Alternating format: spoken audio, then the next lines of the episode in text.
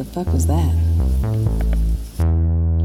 Welcome to What the Fuck Did I Dream Last Night? I am your host, Jaynee. So, this week I wanted to talk about night terrors. Um, for a long time, I used to think that nightmares and night terrors were the same exact thing, but they are not. And I do not believe that I'm alone in thinking this. So, I want to do an episode covering what exactly a night terror is. I personally have never experienced night terrors or have been like around anybody that has experienced them. So that's why I believe that I always thought they were nightmares. Um, so let's start off by defining what a nightmare is and what a night terror is. So a nightmare is just a frightening or unpleasant dream that you would have. A night terror is the feelings of great fear experienced when you suddenly like wake up in the night. So night terrors are more common in children. As you grow older, you typically will grow out of them. Though they are more common in children, it does not mean that adults do not suffer from them as well, because there are adults that do. Night terrors, which are also referred to as sleep terrors, they are a sleep disorder that occurs during the non REM sleep. They will last anywhere from about a minute to 10 minutes, somewhere around there. They normally occur in the first like three to four hours of sleep. Uh, they are categorized in the non REM parasomnias in the International Classifications of Sleep Disorders, which there are two categories of them, being the parasomnias that happen in the non REM and then the parasomnias that happen in the REM.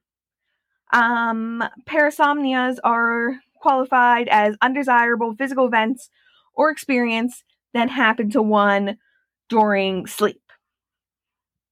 Uh, some things that could trigger night terrors in children are sleep deprivation, certain medicines, or stress. So, the length that a night terror lasts and the frequency that they occur are different from person to person. So you could have one like one a night for weeks, you could have multiple a night, or you can have it once a month, once a year, and so on. It just there is no pattern to them. It just it all varies from person to person or child to child.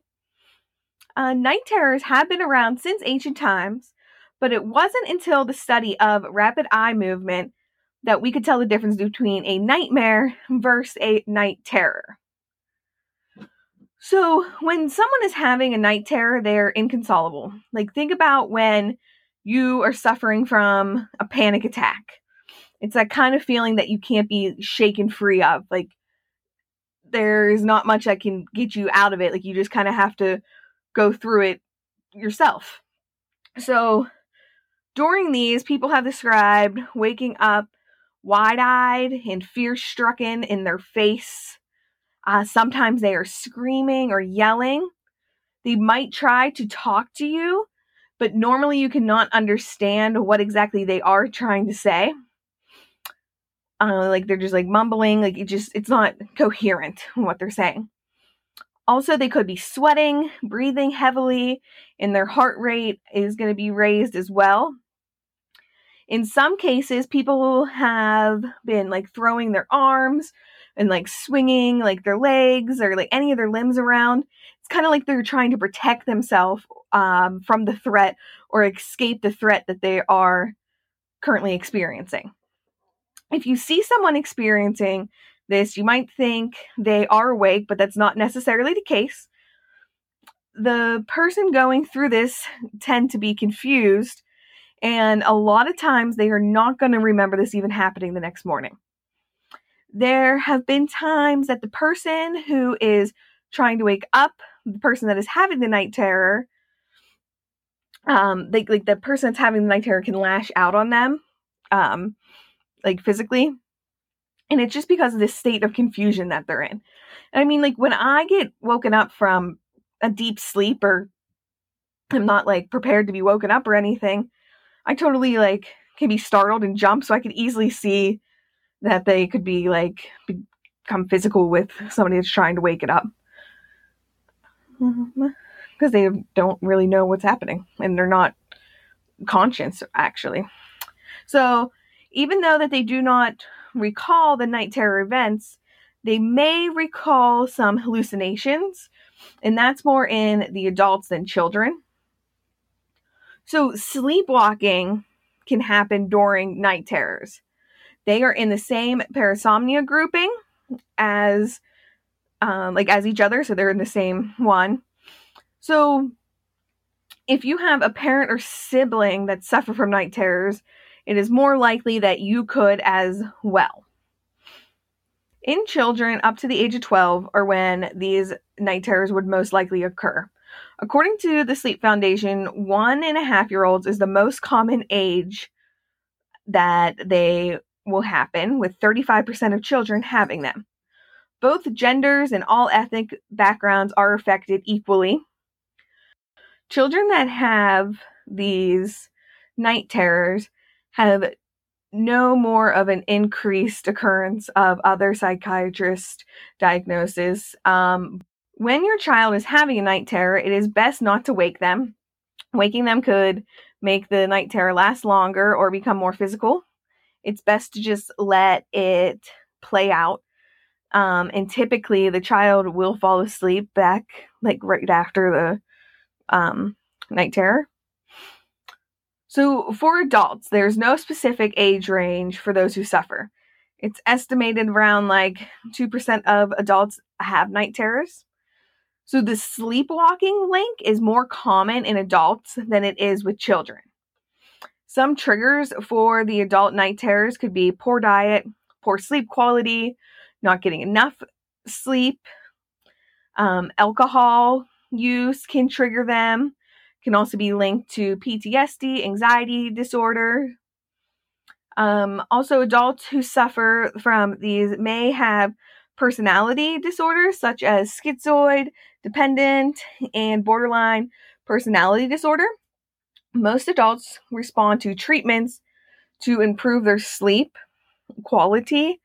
Um, and then their night terrors seem to end. So, if they just work on ways to improve their sleep, and their sleep habits it seems to put an end to them for them.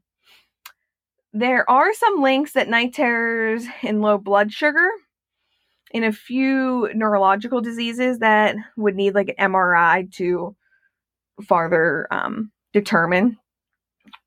Those are just far in between, far and few in between.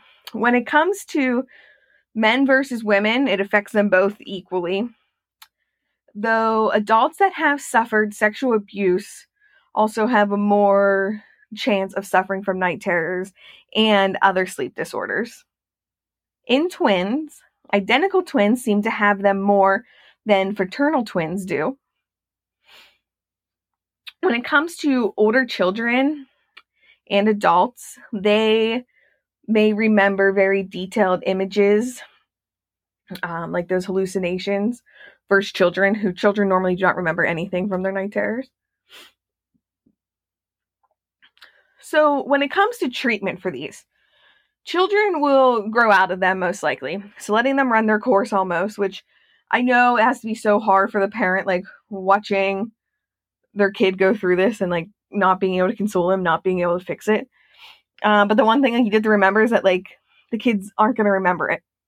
So, which is a good thing.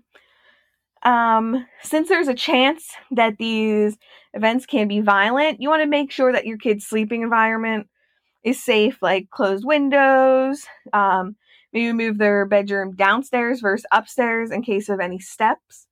Put alarms on doors so that your child doesn't try to leave the house, like trying to escape that their fear that they're having.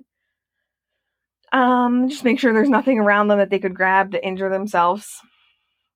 All right. So, like, if you're an adult and you're still experiencing these, some say you could try hypnosis, which is a way to become less sensitive to your night terrors. Therapy or counseling can also be helpful.